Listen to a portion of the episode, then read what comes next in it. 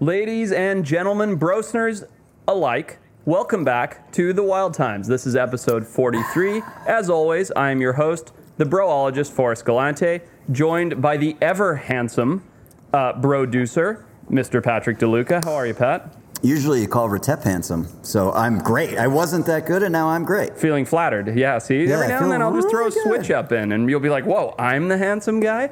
Um, the, the slightly less attractive but much meaner Hmm. uh, professor, Mr. Peter Retep. How are you, Retep? Fuck you, Forrest. Thanks. That's rude. And uh, finally, the person that I'm by far the most excited to talk to New York Times mega selling author, Special Forces soldier, adventure sportsman, champion strongman. Qualified cosmonaut, I don't know what that is. Renowned wildlife expert, he makes me look like a dum dum. International conservation leader, and TV host, someone I've been super excited to talk to for a very long time, the one and only Mr. Bradley Trevor Greive. Mate, Yo. so lovely to be here, gentlemen. It's it's a pleasure to varying degrees. Wonderful. Cheers, Yeah, mate. That was that was a hell of an intro. I was tr- trying to memorize all that was quite something. But BTG, how are you, man? It's so good to finally like connect with you. Like I said, I've your name has been said to me thousands of times, and I've I've always been excited to like connect with you. I am I am actually just shocked and mildly offended that we haven't crossed paths until this moment. Uh. Doesn't seem you know, right. I, I'm from Tasmania. You've been there many times. Yep. I've spent a lot of time in Cape York. You've been there many times. I I would I would say that we've been in many of the same countries, maybe weeks or months apart. So Right. I'm I'm uh, if I'm grateful for the pandemic, it's for two reasons. One, that I've been nurturing this false head of hair now since Beautiful. February last year. Thank you. Um, you know what it's based on? You've ever you've seen the, the Mary River turtle? You know the, the Of course, yeah, the little Yeah. green algae mohawk that floated around Instagram that was so popular. Precisely, and Yeah. that's what I, I have. A, I have a Mary River turtle kind of wispy skull merkin that I've nurtured now for eleven months, and um, and the fact that now at least digitally I've been able to track you down. So I'm very grateful for that. You know what? I, I'm going to have to just go back on something I said. We might even need an edit because I called Patrick handsome, and now that I've compared you to the Mary River turtle Yeah. and the green fry, it's like it's the wrong guy. I used handsome in the wrong place. It's just it's You you. fucked it up. I did. Ugh, So- it's unfortunate. Forrest, last time we were in Madagascar doing a, doing a little little look around for a hippo. Bradley, I think you were like landing in Tana the like the day we left or something like that. I remember for, that. for I Little remember you telling me that. Yeah, I, that's call- right. I called you. I called you and and asked for some uh, tips on some local guides and experts because we hit a snag, and you you you actually texted me back some really valuable information. So you kind of saved our asses, and you predicted that every member of my team would have some sort of uh, gastrointestinal distress Yeah. uh, before the tour was out, and we did. Oh, my And we God. did. Oh, yeah. We Yeah. were turtling and mud butting through Yeah. almost every show. My buddy. Dude, I've uh, it's I've not never Madagascar been. without it. Yeah. It's, yeah, if you if you don't poop the bed, you're really not visiting Madagascar. That's just the truth. It's something story. we've discussed on this show quite a few times. That experience. Way too much. had. Yeah. Yeah. what were you What were you doing? What were you looking for in Madagascar? I remember you were going to a place that I've never been there for Little Giants. What were you doing?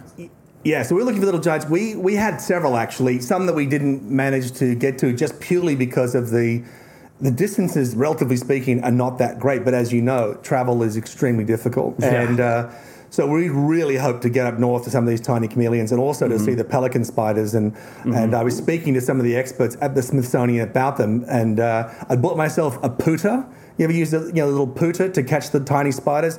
It's basically like a, a turkey baster, but you just uh, puff the Oh, air out of it. Because Okay. these spiders are only about the size of a grain of rice, or maybe a grain of wheat. Okay. Um, if you're going to be a grain Nazi, and uh, so so there I was in finally, uh, you know, on the ninth largest island in the world with my pooter, and, and couldn't get those spiders.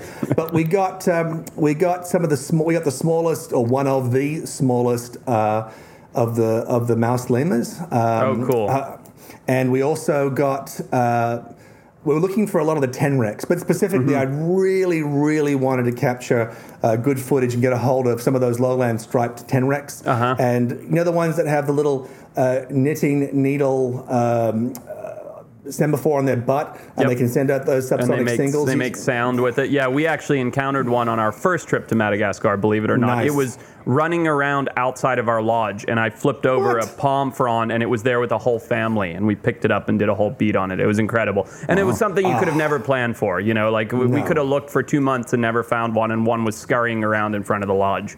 Um, oh, love but that. you know, you know what, Bradley? That um, you know, I don't want to jump into just everything that we do on the podcast straight away because I've got a million questions for you. But one thing that came up that's super relevant to what we're talking about.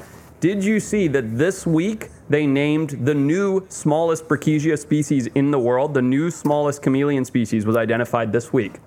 I read that. I read that, and I was so excited. I mean, these things. oh, you want? Do you want to talk about that now, or Yeah, because let's dig into It's in the it. news. What's I in love the this. news? I love this so much. So the smallest, the smallest, not just the smallest chameleon, but the smallest lizard. Yeah. And and knocking on the door of smallest reptile, certainly by weight. Yep. And what I love about these guys is, and the big fact, and I'm sure you know this because this is a uh, a, a phallic centric show.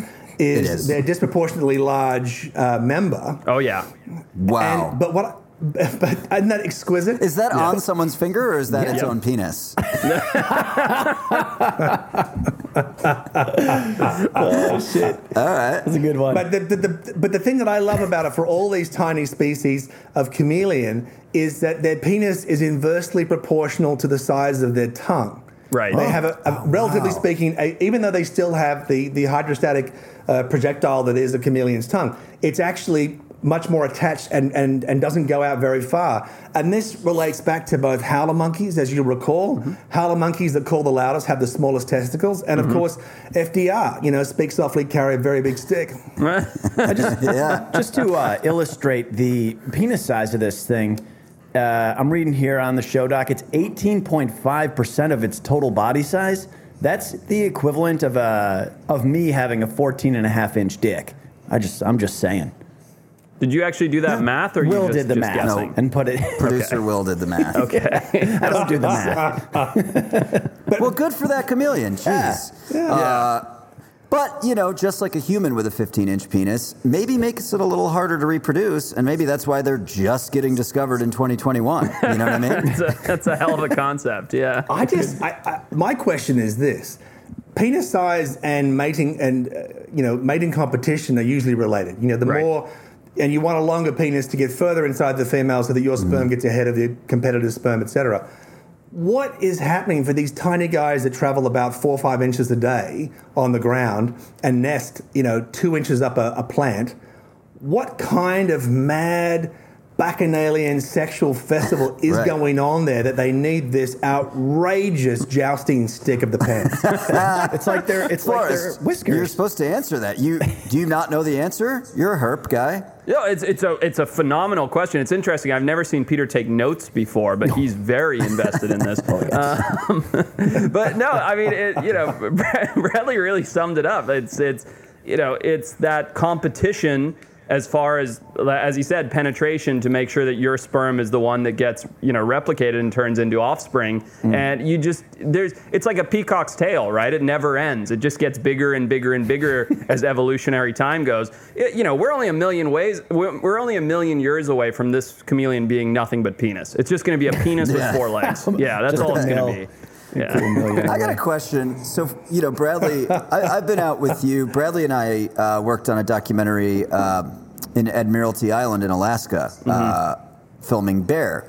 We didn't use any. Uh, there were so many bear there. We didn't have to use any sort of bait whatsoever. You know, we didn't put any meat out or anything like that on our Right. camera traps.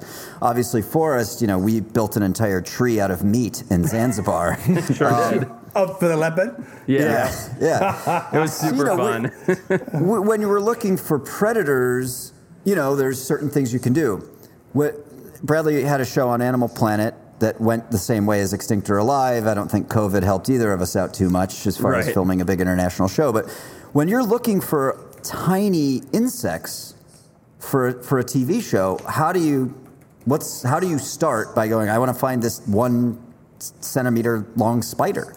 How do you search for Bradley, you you should really weigh in on that. I mean, I, Yeah. I, so I love Little Giants. I was very disappointed when that didn't continue because I thought, uh, and for anybody listening to this, Bradley had a show on Animal Planet called Little Giants, where what they would do is they would go and find these incredible tiny animals like the Brookesia, the tiny chameleon we were just talking about, and they would blow them up to the you know larger proportion so that you could understand their superpowers, so to speak, their relative strength, their relative size, uh, you know, their relative speed, et cetera, et cetera. That's and super uh, cool. yeah, and so that's the show that Bradley did with a co-host. I, I'm blanking on his name right now.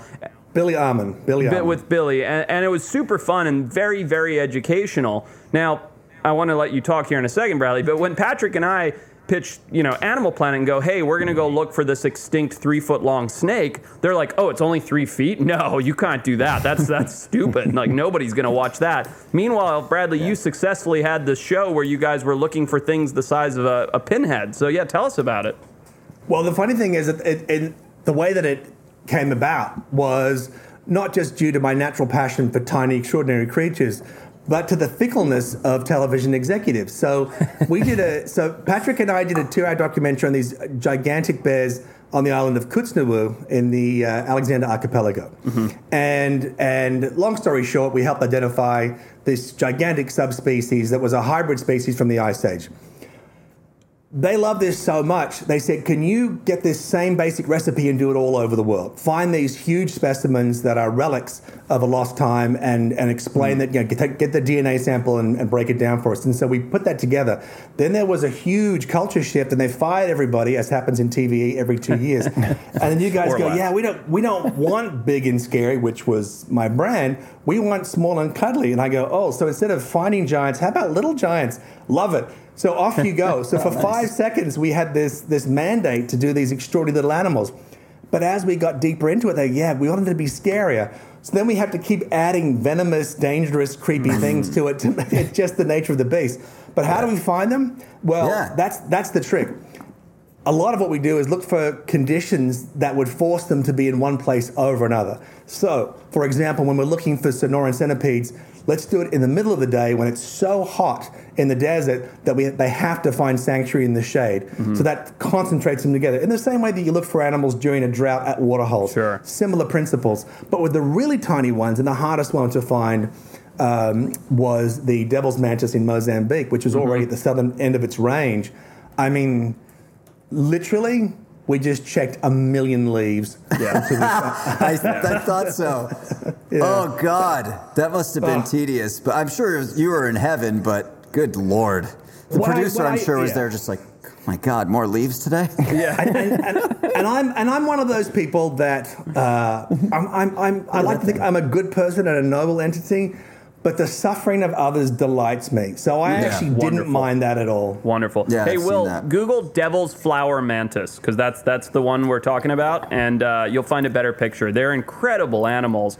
Um, but Bradley, so you guys did find one. How many days did it take? Because so I've been to Madagascar a number of times, as we discussed. I was there a day before you landed last time, and um, one of the animals that we look for were leaf-tail geckos, right? And you know what they're like, right? I mean, Yeah. they just they blend in. You could be Very you could be a see. foot away from one staring at it and you can't see it on the trunk of a tree. And I'm sure these mantis are the same. I've never targeted them, but um, t- how long did it take? How happy were you when you found one? Like, tell, tell us a little bit about it.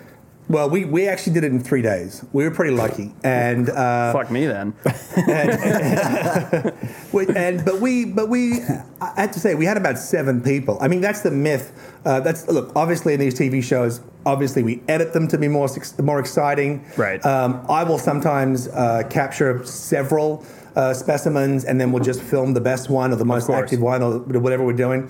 So we definitely play with reality a little bit in order to communicate the larger points of the story more effectively.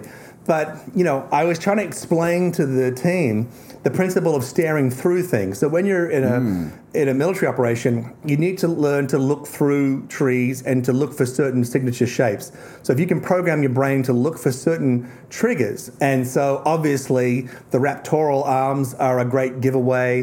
The the lozenge shaped head is a great giveaway.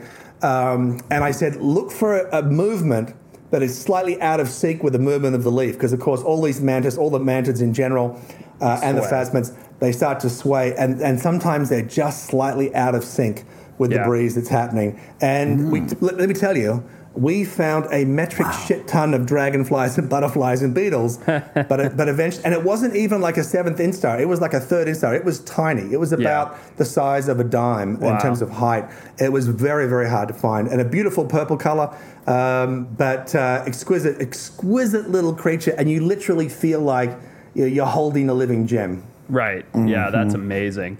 I remember when we were in Zanzibar, Patrick, and uh, we were walking through the forest at Just night. thinking about it. about I the was- flapneck chameleon. Yeah, tell the story Yeah. because from your perspective, it's probably funnier. uh, when you said look, see through things, it made me think immediately of, and I, I, you know, I like to make fun of Forrest. I give him a lot of shit. Really? So that people don't think I'm just that.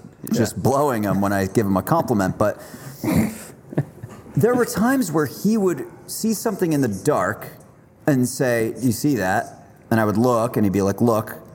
And I would be looking, and I couldn't see it. And then he would shine his flashlight on it, and I still couldn't see. Oftentimes, you know, it would be a chameleon pretty far away.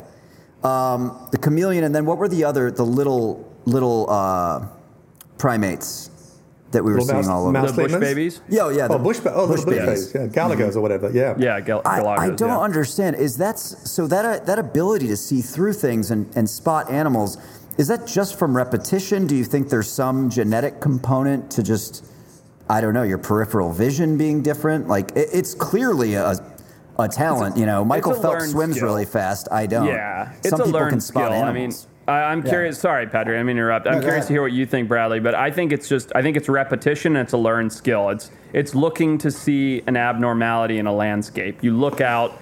You know, and you're looking for this abnormality. In the case of a chameleon, I remember with that one flapneck that I was talking about in particular, I saw his his uh, tail curl right? And it was just too perfect. It was too symmetrical. It didn't match the ferns that had that curl. And I was like, oh, that's a chameleon, right? And I could just tell by the shape of the tail curl in the way it was curled up that that was a chameleon and it stood out. I mean, what do you think, Bradley?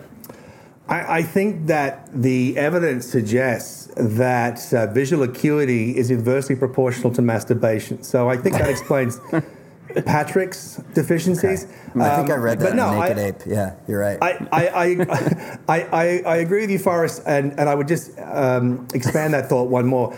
It's practice. It's, Yeah. it's, it, is, it is a learned technique. Yeah. It is experience. It's having seen that animal and and from a computer point of view, it's called fuzzy logic, being able to understand how it would look from different angles.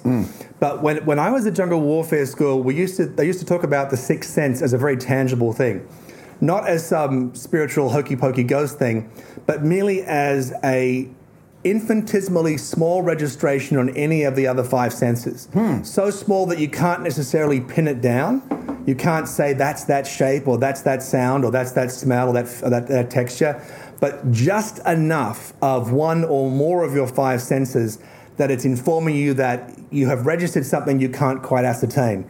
And so they used to teach us in the uh, in jungle warfare school that if you feel someone is watching you, someone is watching you, and it's that's your, that's your sixth sense letting you know. Yeah, And I and so I feel that. exactly what you're saying. It's it's the technique, it's the experience, but you do it so much that you learn to trust that little inkling, and that's how you get good at it. Bradley, And do ta- you sort- that double take, right? You like do that double take where you, Hmm. you scan through it and then there's something that brings you back and you don't you don't even know what it was on the initial scan, right? And it brings you back to that that point and then you can start to register the information as to what that little thing is, whether it's someone looking at you or, or et cetera, et cetera, right? Chameleon curl of a tail, Right. et cetera. And you can, but here's one of the things about that, particularly in our business, is you can get too good at it. And what that happens then is that you're so good at mm-hmm. focusing on particular visual, audi- audible, or scent cues that you're oblivious to a lot of other things that should really tell you that to, to look around. I'll give you an example. We used to do these um, anti-handling objects, so booby trap lanes, looking for things. And in your mind, you're so used to looking for these tiny, drab, matte olive painted wires and little tiny elevations in bark and things like that that might mean there's a booby This, trap there this or a is in the landmine. military, right? What you're saying? Right. Okay. Yeah, in the military. And so you wouldn't actually see anything significant. So you could put a, a red handkerchief um, or you know a hamburger on the ground, and I wouldn't see that because I'm looking for these things, and so sometimes we get ourselves in trouble. We're so dialed in, particularly for tiny creatures such as insects and small reptiles, that we don't see a giant snake curled up necessarily, the venomous- or yeah, mhm. yeah, big pile of uh, of, of lion crap, and uh, it's, it's so it's important to balance that technique with general awareness in order to be, have optimal efficiency in the bush. Bradley, You know what I find, Bradley? sorry. oh, sorry. Go ahead, Peter. I was just gonna I have ask- a dog leg from this. Uh, Yeah, I was just gonna ask, what's like the you, you- you're in the special forces, man. Special forces is like intense. When I, as a layman on this podcast, I'm like, somebody we have somebody on the podcast who's in the special forces. What's like the craziest fucking thing you experienced in the special forces? Well, I remember doing, um, and this isn't a, a. I have a couple of lowlights and highlights that come to mind immediately. Um, one was just miserable when we were doing a rehearsal uh, operation in Northern Australia near the Arafura Sea, and I was a night insertion. I'm carrying my own body weight in gear, and I go through a tree, and of course you can't see the ground, and I land on my backpack and fracture my ankle, and then I have to hump it 50 miles with that ankle. Oh, man. Um, and I didn't even bother to look at it. I just gaffer taped the outside of my boot, and off we went because you're leading a platoon and and you got to do the thing. I remember that being miserable and hating it at the time, and now. Just loving that I used to be someone who could do that. Right. Looking back and Yeah. being like, wow, I was really capable. another time, another time I remember, um, I remember uh, uh, we've been doing uh, jungle warfare school. Uh, there's a couple of them in Australia, but one that just rained the entire time, and someone trying to help everybody, give them a bit of a morale boost because it was freezing cold and the middle of winter, and yet raining the whole time. It was very strange conditions. And we'd had some strange mishaps. Like one day, I only covered 100 yards a day because there's this greasy red mud up this hill through the rainforest. And we covered in a whole day of patrolling about 110 yards. I mean, that's how awful it was. Just Can you imagine doing slipping that for- backwards the whole Yeah. time. Yeah. It's like when you guys were crawling around trying to find the Fernandino turtle or whatever it's called, just every day, m- incrementally moving. But he's way Exactly. cooler. Yep. You guys are cool. And so, and so, and anyway, they went to a non-tactical state and let everyone light fires for the first time. That was step number one, and that was a bad call because uh, some guy, you know how when you you ever seen those old army rations and you got the, the cans of things like cans of cheese and whatever. yeah, the And what- MREs. Right. Well, this Yeah. is pre-MRE, but yes. Okay. And and so what you do is you you grab the can, you hit it on the side of your boot to form indentations all the way around. Mm-hmm. You put it in the fire, and then when that expands, it means it's cooked. And, and you can notice it expanding, right? Sure. If you don't do that, you're never really sure how big. Anyway, some guy doesn't do it to a little thing of cheese. It blows up, slices his carotid. Now there's a medevac. way. The guy, yeah. So now the guy's going to be, you know, ch- cheese murdered in the middle of the rainforest. Murdered. low. And and then and then someone trying to help us go. You know what? These these boys have been out there for a long time. Uh, you know they're all cold and wet and covered in fungus. Let's let's give them a hot meal. And so they brought up this army catering unit and they put in a uh, they grilled these steaks and whatever else. So we hump it in. By the time we get there, all the bain maries are full of water. The steaks are floating. We eat them anyway. We've been eating rats for six weeks. Damn. Now we're eating steak, and immediately we're just crapping ourselves, and I couldn't make it into cover. So I just get out my killing knife and I'm cutting my underwear off and my pants up. and just like that's a battle. That's a battle casualty. Is I mean, that I a got more of those stupid stories. That's good It's stuff. just. It's a great lesson, okay? It- and it- that was it- that was the night you never- met your wife, right? Yeah. That is. The, she found the underwear. It had my name and phone number on it. She texted me. No. Happily married, beautiful daughter. Are you So the me? lesson there, the lesson there, Brosners, if you're listening, is if you've been eating rats in the jungle for six weeks, don't eat a steak. That's all you have to yeah, know. That's it. Two Don't different. eat, st- don't eat a steak. But So- and, the, and the important thing is, don't go soft. Don't think don't think you deserve a reward for suffering. Just suffer and Right. enjoy I the like fact that. that. you're able to suffer. That's, that's Embrace, yeah. embrace the suffering. Embrace the suffering. Don't ever think you've Brett- earned a fucking day to relax. Everybody hear that? Everybody just Who keep needs hot, hot hot cheese? Would you rather have hot cheese or would you rather be not be dead? Personally, Yeah. I'd have hot Jeez. cheese. Oh, it depends. if I'm at a baseball game, I want that cheese pretty hot. Yeah. Laying in bed, I'd just rather be dead. Fuck it. Brett, Bradley, I, I want to go back to something we were talking about earlier because with your formal training, you might have an answer to this, and it's something that has always I've never understood it. So I grew up in Zimbabwe, right? I, I grew up um, learning to track in the bush and read tracking signs and spot animals and all the things that we just discussed. Anywhere I go, I think that I take in pretty much most of the information, right? I'm walking through the woods and I go, oh, there's this kind of trees and it's this kind of soil and the weather's doing this and the wind's blowing that way. I'm sure you were trained to do the same thing, right? So you just take in all this information. I never get lost in the bush, and Patrick can attest to that. We'll be 40 miles out, and I'll be like, turn around, we're going south, and we're back, right? I, I, I literally don't think I've ever been lost outdoors. If you put me in New York City, and I'm serious, I'm not saying this for the humor. If I turn left once, I'm completely lost. And there's this hmm. flood of information because there's all these flashing lights and these signs and these stores and these high rises and these street colors and there's all this information. And I, I'm, I'm very serious. I'm, I'm really curious about this that I cannot take in. Like it's like an overload of information when I go to a city. And instantly I like I'm lost. And I, I don't just say that to be like cute or funny. Like I cannot navigate my way around a city. I can't navigate my way around big big development like all these things where there's so much overstimulation of information that I, I just I lose it straight away. Whereas you can drop me in the middle of absolute nowhere and I know exactly what I'm doing. So Your you're thoughts? you're saying, Forrest, that you you can't function in regular society, but in a forest you're good.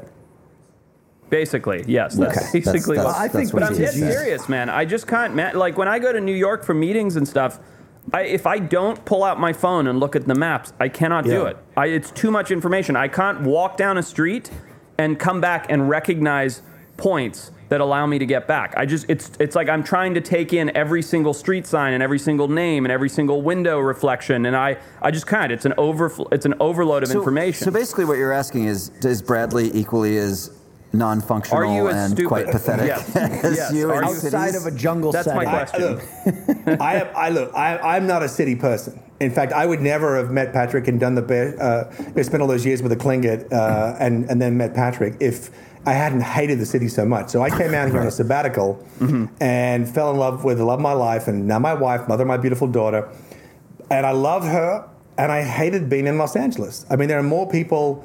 Uh, and not to denigrate Los Angeles. I mean, You can I'm not saying denigrate it's away. Just a, It's a worthless- shithole. Sure. It, I'm not saying it's a worthless smug bubble of, of, of vapid vegans, but what I am saying, there's more people in this city than my entire country. I'm from Tasmania. yeah. Right. I, I live on the east coast of Tasmania, where in front of my farm there. there. Yeah. like in, in the course of an entire summer, there were six people on my beach, and four of them were penguins. so, you, so LA was doing my head in. I was so miserable, and I just said, I, I can't. I'm, I just too much all the time. And so I started. I, I started researching bears and the Klinger people. and went to Alaska, and the rest of they say. But I'll ask you. Let me ask you a question. Have you formally studied ma- uh, navigation, or have you self-taught?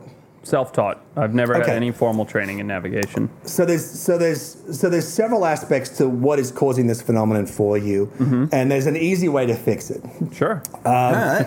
The first is the first is what you're relying on are two different things. Firstly, is an incredible memory of objects that mean something to you, and that's you're navigating by memory. Yeah. and that's great while your memory's uh, so sharp. But there'll come a time um, for various conditions and aging and what else that you will lose that. Sure. And my dad is a very smart man, and he was a, he's a gifted surgeon. He's retired now, and he navigated by memory when he was younger, and then as he got older, um, he would start getting lost. So first is is memory because objects you lock them in because you care about them. The other thing is is subconsciously. Even though human beings don't have that, that pineal eye, that third eye that a lot of fish and, and uh, a lot of marine animals and reptiles have, which is a very ancient form of navigation as well as a defensive system. Right. We are still attuned to the sun. And so the sun is acting as a compass for you, even though you don't consciously acknowledge it. So, for example, when you are, you can make an, an easy compass uh, with a stick in the sand, but Right. on the equator, and I'm sure you've been to the Amazon uh, at least as many times as I have, if not more.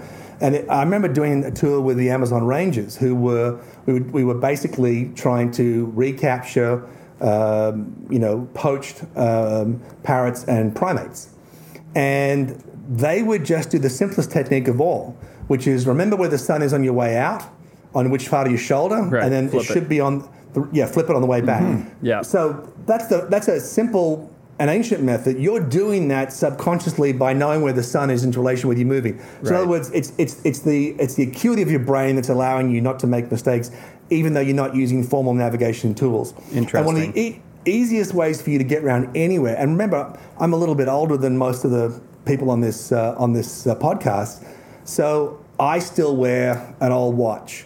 And I recommend if you don't want to carry a compass, and obviously iPhones are garbage once you get out in the sticks because they're just basically paperweights. Sure. There's no- Right.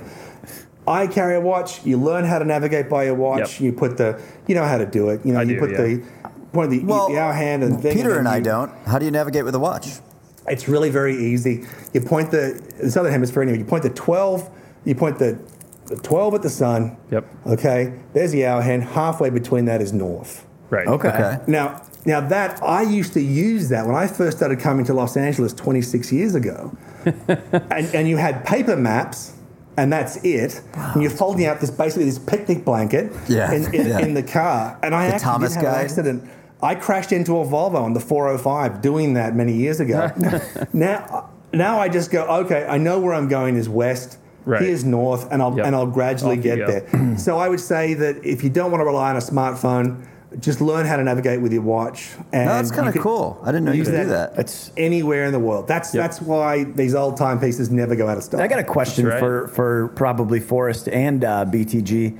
The I, I've heard mixed uh, reviews on this uh, factoid or whatever, but I've tried to use it when I've been in the woods, and that's that the moss will always be on the north side, growing on the mm. north. And then I've been told it's bullshit, and like I'm out there, like okay, like in the woods, like it's on the north Yeah. side. We're going north, like I know we are, and so that's bullshit. Yeah. It just well, Bradley, go ahead, but I'll, I'll explain Okay. some of it. There are some very rare occasions when that is absolutely true. Yeah, But Great. By and large, by you have to remember that, that moss isn't caused by the absence of sunlight. Right. It's it's caused by other atmospheric conditions of moisture and nutrition and a whole bunch of different things. Plus, the wind and the light get altered coming through the trees. Right. So Yeah.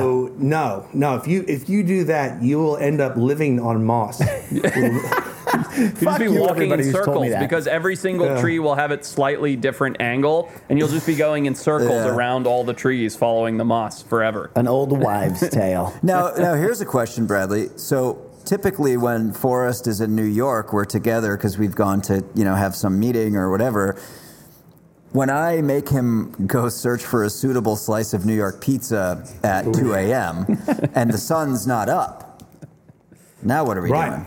Well, and that's do particularly hard because you've got cloud cover and no access to the stars. right. Um, I, I think I think Pay attention it- to the street signs, you fucking idiot. Smell, That's- smell, smell the sewers. There's, there's actually a, go by the sewer there is smell. a tech, there is a there is a technique specific to New York, and that is you, know, you bump you bump into anybody and you say I uh, I want to go. What's the name of that famous pizza? The original Ray's, right? Yeah, You yeah. say I want a slice. I'm going. So you see two people walking down the street in the middle of the night, and you say, um, "Where is the original Ray's?"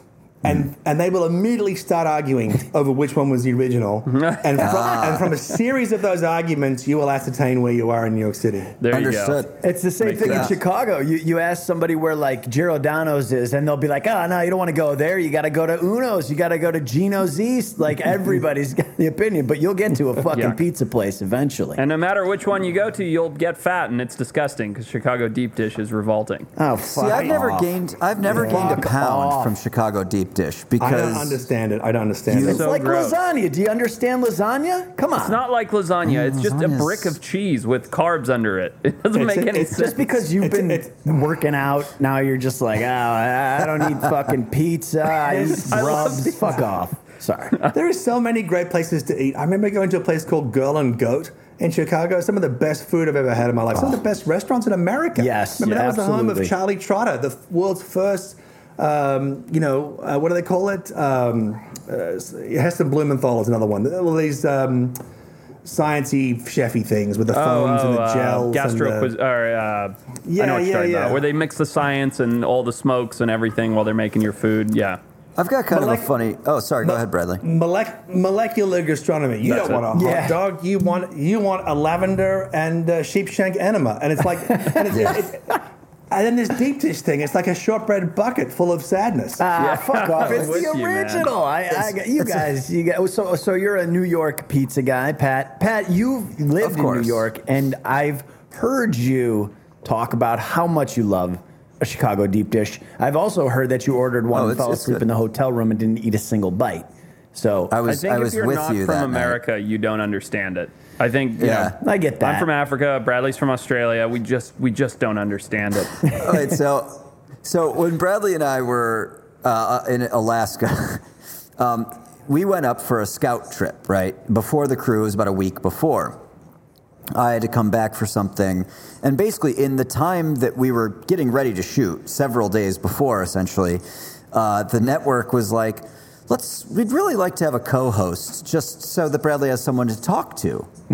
and so there was this That's, feverish. that's, that's let me just interrupt for a second. That's never the most irritating thing that a network does ever. No. When you're like you're super invested in something, you've worked on it for years, you've been researching the topic, you know, it's your Right. entire field of study, and they're like, hey, why don't we just find someone I don't know, kind of funny, you know. So, so tall, Right. this uh, ethnicity, and they could be your co-host. You know, they, they'll Which- know as much as you. I'm so Which was the case. I mean, Bradley had spent years up there just getting access, had been become Right. a, a Oh, brother yeah. in the Tlingit tribe or a member of the Tlingit tribe.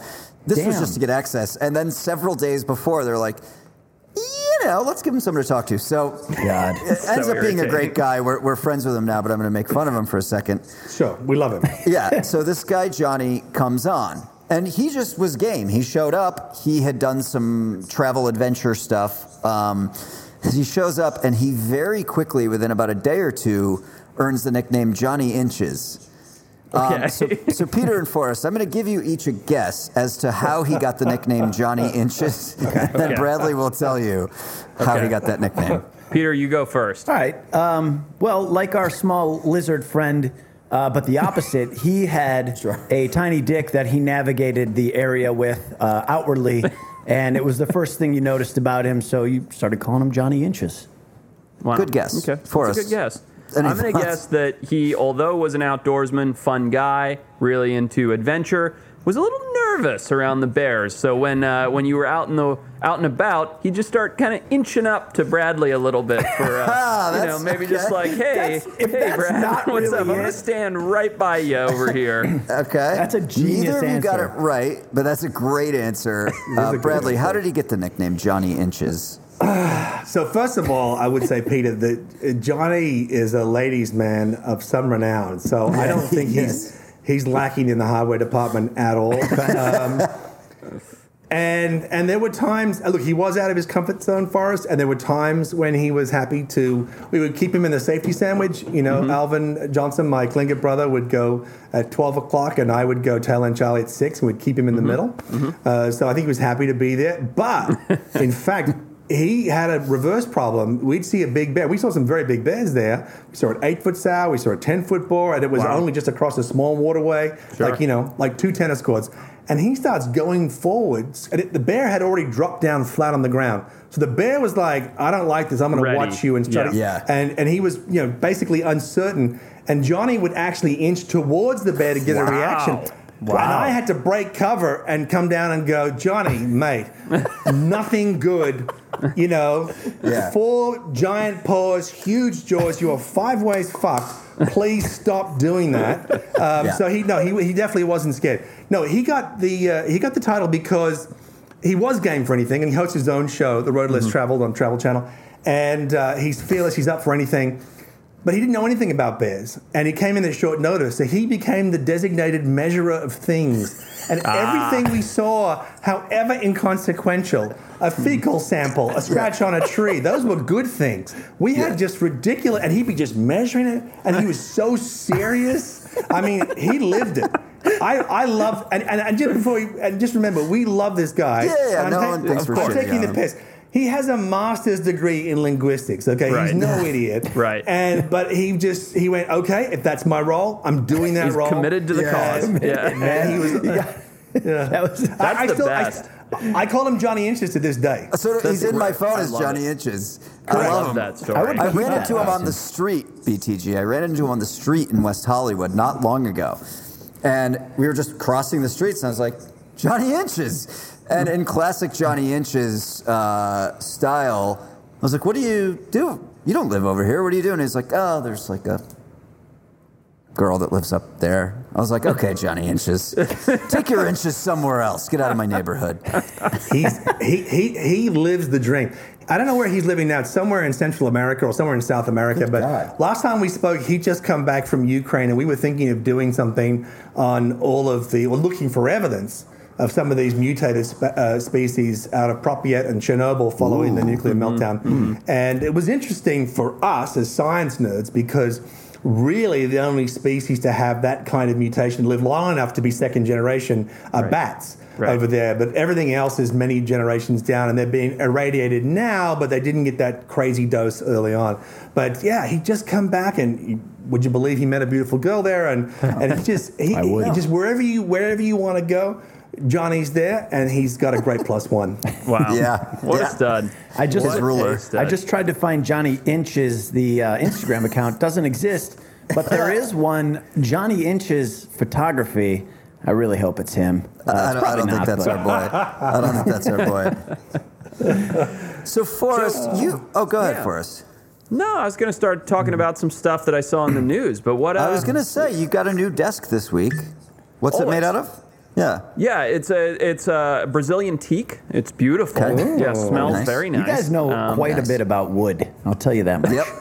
Yeah, we love learned everything we know from Johnny Inches. How So, what came your across desk? your new your new Brazilian teak desk this week? Um, Gentleman yeah, so lawnmower. there's yeah, you know, let's get into it. What's in the news? My favorite thing that I found this week is California, the state that we all reside in, except for WT Willie, state that we love to hate and make fun of and talk about the terrible roads and you know the governor and everything else, is doing something good for a change. California is set to build the largest wildlife crossing in the world. Wow. This is a good thing, guys. This is Oh, a yeah. very good thing. And of all places, it's happening right by you, Retep, in Yep. Agoura Hills, right in the valley. I saw Um, this. It's big news. Isn't this great? The bridge is set to be completed in 2023. Um, it's been mostly funded by private donors, which I think's awesome, right? Like the Yeah, state wow. didn't pay for it, the government didn't pay for it, so a bunch of private people were like, you know what? Let's save the animals. Um, the idea is to reconnect natural habitat so that coyotes and bobcats and mountain lions, et cetera, can cross over giant freeways. I'm guessing the 101. Mm-hmm. Um, and it's going to be the largest wildlife crossing in the world. And I just think, good for us. You know, good for you, California. Way to set an example. Well, I mean, so I, I agree, but it is California, so there's a good chance they're going to fuck it up. But it, it is it is a great thing. Well, also, how about you know the fact that we, we have in California, we're 50th out of 50. We have the highest state income tax. We have the highest hmm. corporate tax. And hmm. yet, individual donors had to pay for them to do one Right. fucking thing To build a bridge. like that we Yeah. like. So, Yeah. kind of, a, in my opinion, is fuck off California, but at least they allowed it. Is- Uh, so I think it's really cool. Bradley, I am so negative about the state It's right now. I'm trying yeah. to move to Montana. I, I want to get the Oh, fuck really? out I of here. I, I look. I get that. I, I, I, I think Montana's gorgeous, and I think we should all move there. Although, if you move there, then I will revise that opinion. But I, Same. so I went. So I went to. So I actually went to the launch of this uh, in 2018 Nice. at the uh, at the Arroyo and uh, Foothills Conservancy event at the Descanso Gardens, um, and I was staggered by the scope of this idea and the cost. Yeah. and I hmm. couldn't believe it. I remember that this is this this Animal Crossing is part of what will one day be one of the largest wildlife corridors in the world, not just North America, but in the world. And I'm just like, you know, if, I don't know. I mean, you know, DeLuca's one of many DeLuca's homes that I've been to is in Hollywood. I don't know if you tried to buy a house in Hollywood lately. It's not cheap. How are you going to Agoura Hills? Is the is the okay? Arguably the cheapest side of the valley. Then on the other side at Calabasas, where you know Will Smith and, and everybody, Right. Justin Bieber live. Yeah. Yeah, Bieber. But it is it is still incredibly expensive, and the fact that they raised billions of dollars to do this, Wow. um, Wow. I just. I, I'm just so impressed. At the time, I was staggered by it. And I say that, and here's why it touches me personally. I come from Tasmania, one of the great wonders of the world, and we have extraordinary wildlife. We have the highest roadkill Oh. I've never seen Per- anything like it. Sorry, You've I- seen it, right? uh, it's a fact. finish, it's a and I'll fact. talk about it, It's, yeah. it's the highest roadkill per mile on the planet. Now, part of that is that it's even though it looks small compared to Australia, it's still a very large island, and it's largely unpopulated. Doesn't have a huge tax base. The terrain is unforgiving, so we do not have a lot of wildlife, uh, wildlife crossings of any kind. Just now, we're insisting that the government investigate this, and they're finally putting real money into it and trying new technology. But it's it is horrific, and I'll tell you one of the bizarre things. It became this really ugly way of measuring the health of wildlife populations because you used to find dead devils, you know, several per mile. And then I lived in an area where we had, we had the highest population of devils in Tasmania, and over a period of nine years went to virtually none. So it's an interesting measure of wildlife populations, roadkill. It's, it's more than just dead carcasses on the road, but it is hellacious. So I Yeah. salute anyone coming up with a big solution. absolutely. Tasmania, Tasma- this is specific to Tasmania, right? You you guys have the worst We roadkill. have, the, Yeah. we have the worst, and it's because we That's have a lot of nocturnal animals who have no traffic sense, and we Like have forest. tiny roads. Sorry. we have tiny. We have our free. It's like I lived on the Tasman Highway, right? That's a one-lane highway, and uh, in name only. And people are doing 80 miles an hour, Mm-hmm. and these animals come out and they get killed. And uh, Wow. it's horrific. So to I- think wanna that try and paint Tasmania could Sorry, be worse. Patrick, go. sorry, I don't want to dogleg, but to think that Tasmania is worse than New Zealand Oh, it's, is uh, right. New shocking. Zealand, New, well, New Zealand has no mammals.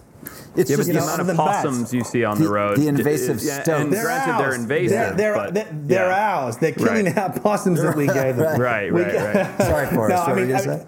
Yeah. I was just going to explain. It, it's you know, Bradley's probably callous to it because he grew up with it, but I've traveled many, many places around the world and seen incredible wildlife and seen terrible things dead on the road and everything in between. One of the most shocking things that I have ever witnessed in my life is the amount of roadkill on the roads in Tasmania.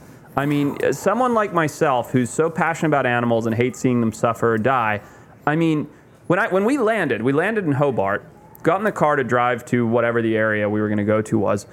Within three minutes, I made them pull over the car because there was a roadkill. Right? I was like, "Pull over, pull over! I want to see what it is." Right? Sure. When after doing that 19 more times over the remaining half mile, the driver was like, "Can we stop this now?" You know, and it was.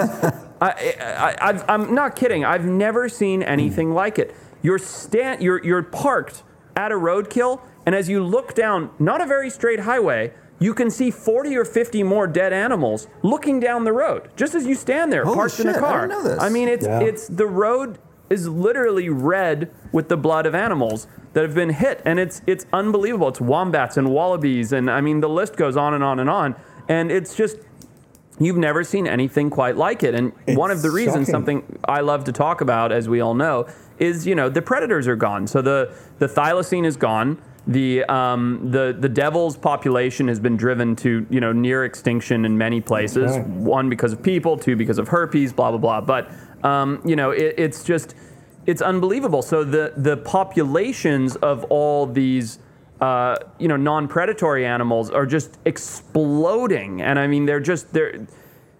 I, I grew up in Africa, right? I've stood on top of granite koppies looking over the Great Migration, and you see, you know, 100,000 animal, wildebeest, mm. and zebra, et cetera, et mm. cetera.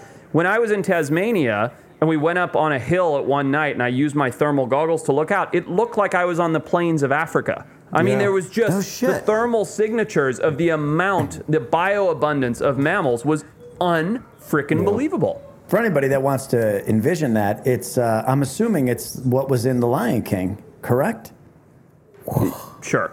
Yeah. Come you got on, The Lion King. been a Yeah, while Forrest since is I up there. He's holding a lion cub. Um, it's look, Tasmania is one of the great wildlife wonders of the world, and if you don't go there, you you are wasting your life. It's one of those Agreed. must-see places, and and you're right. It's it's a place of it's it's yes, it's part of the uh, part of Australia in terms of political border. But it is neither Australia nor is it New Zealand. It is its own little thing. We have unique plants and animals you won't find anywhere else in the world. And the great majority of them are nocturnal and they are very weird and absolutely wondrous. and you're right. I mean, I remember there being this explosion in the number of crows coming to eat all these dead creatures Mm-hmm. on the side of the road because the devils, as you say, were diminished in some areas, including where I'm from, uh, by over 90%. Um, glad to be part of a number of breeding programs, both on the island and on the mainland, where the recovery program, at least in terms of the scientific recovery in terms of breeding insurance populations is going very, very well. But we are still not to the bottom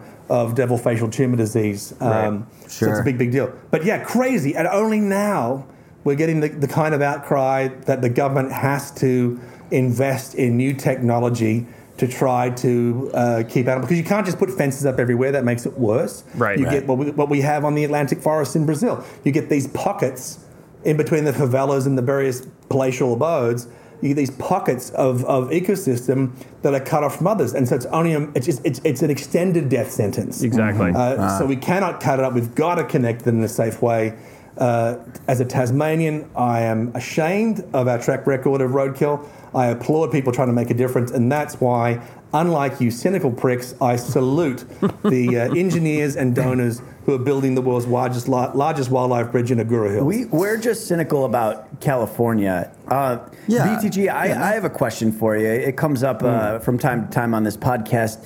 You know those uh, horses that have stripes on them? Yes, I'm aware of them. Well, not horses, but yes, equids. Yeah. Uh, what's the common name for those? Those black, wow. those black and white ones.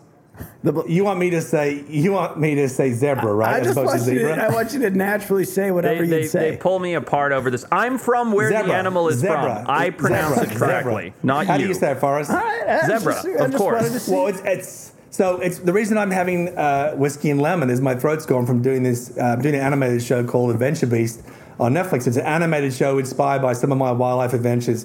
It'll be out in July. Yes. I'm Awesome. not. I've done a few voiceovers. I did some for Finding Nemo, but that's not who I am. Oh, I spend cool. weeks without saying a word, and now I'm talking all day. I'm losing my voice, as you can hear. but but they just they have made me go back. And re-record the word zebra as zebra because ah, Don't do it. because they don't believe Americans will understand me. I'm Don't thinking, how many other animals sound like that? Yeah. Right. If you No. hear the word zebra and you don't equate it with zebra, give your fucking head a shake. You you really why are you, have why are you to watching a think wildlife about. program if you're Right. that? yeah, Right. I mean, Yeah. really. 100%. All right, so I got I, I have to jump in because Forrest and I have spent an inordinate amount of time just while drinking late at night talking about the thylacine.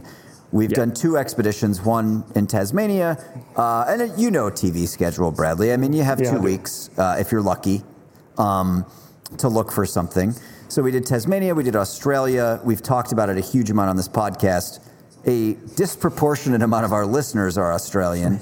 Um, It's true. Yeah. as a as a Tassie, and I'm sure someone who's very interested, is the thylacine extinct, or is there a small pocket somewhere in the world where it's alive? This is from the think? mouth of a biologist from Tasmania. This is important. So, I would say there's what I believe and there's what I want to believe. What I want to believe is that there is a small, remote population that has just enough size to be to be able to maintain itself. Um, I would say that it's functionally extinct, and that uh, we haven't seen evidence of one, as you know, since 1936. Um, we know they used to be on the mainland. I know on a previous co- um, episode you talked about how the uh, the dingo outcompeted the slower moving thylacine. You could you could argue that the thylacine was to the dingo what the dire wolf was to the grey wolf. You know, Exactly. it's a it's a bigger, more powerful animal, but it's slow and it's predominantly a carrion eater. Right. So, um, yeah, I, I, I don't think it's likely that there is a viable population anywhere. All the evidence that I've seen, though tantalizing, has never convinced me. Like you guys, I put out. I remember you remember on that bear show. I was up there three or four weeks ahead of everybody, just putting out camera traps and bringing them every three days because the bears ripped them off the trees and put them back out. So we know what camera trap footage looks like. Yeah. So when I can see a tree and a wallaby incredibly clearly down to the finest follicle, and they go, "That smudge is a thylacine," I'm not buying it. Yeah, Yeah. So I'm, I'm with you there. Yeah. the- all the new footage, I'm calling bullshit. but I hope that there's out there. Now, the idea of what they're calling the moon tiger up there in Cape York, that's an exciting thing as Right. well. But I've spent a lot of time up there and never seen any evidence of it either. Um, but certainly the program that you were involved with, I know you got in touch with the team from. Um, uh, Cape, uh, from Cooktown University. Correct. They have got more camera traps out there than any other program I've ever seen. So we'll see. But Mm-hmm. And there's no, two I- sides to that coin, right, Bradley? Not to interrupt Yeah. you, but Right. what spurred this massive, you know, and I'm not a conspiracy nut, you know, I don't believe in cryptids or anything else, but No. isn't it interesting that all of a sudden James Cook University put in so much resources to put out this massive grid pattern of camera trapping, right? I'm not saying it's not important work, and I'm not saying that they're not going to get incredibly value, valuable data, but I do find it very interesting that there was this surge in curiosity that led to this massive amount of camera trapping. Right, but I've I have some inside information because I spoke to the head of the program. I, I ran into him in I ran into him in, in, in Malaysia, and I asked him what was going on. We spoke on the phone. Sure. And uh, we both happened, truly by coincidence, to be in Kuala Lumpur at the same time. Mm-hmm. And the truth of it is this: the aim of their program is not to find the moon tiger. Right. That is an ancillary aim. It's to document the collapse of small mammals in that ecosystem. That's what they told us as well when we were there. Yeah. So that number of traps for small mammals that makes sense. You want to find a small anything, and obviously little giants. That's what we did a lot of. We've got camera traps up the wazoo constantly in order to just get a little bit of movement. Right. And then, and then the next day we recalibrate all the cameras and hope to get a clean shot. And then the third day we put out the traps and hope to capture one and film it. Mm-hmm. That's how we do it. So when you say small mammals, you go camera traps. You've got to have them exponentially large number of them. Right. And and they and they very cleverly use the moon tiger story and a couple of quote eyewitnesses close quote Right. to Yeah. get interest and hopefully generate funding. So I don't think that was ever their aim. But I would say to you this: if there is a collapse in small mammals, does that tell you of an abundance of predators? I don't. Th- I think No. it tells you that there are it's the exact opposite. In the same way that the mega mega carnivores died off when the megafauna are gone, so too these smaller predators disappear when the small prey go. Exactly Sure. right. No, exactly. It's it's the opposite of what people would think. Um, let me ask you this, Bradley. The number one place on my bucket list. I, I've, I've planned three different expeditions there, all that have been canceled. One by which you may remember the uh, the largest cyclone that ever hit, which hit Cairns. Um, Yeah. I was there when that happened and got it. I was Oh, on the last plane out. We lost our car and everything. But um, and and the very next day, before I got evacuated, I think it was three days prior to when we were supposed to go to Papua New Guinea. Have you been? How was it? Um, you haven't been.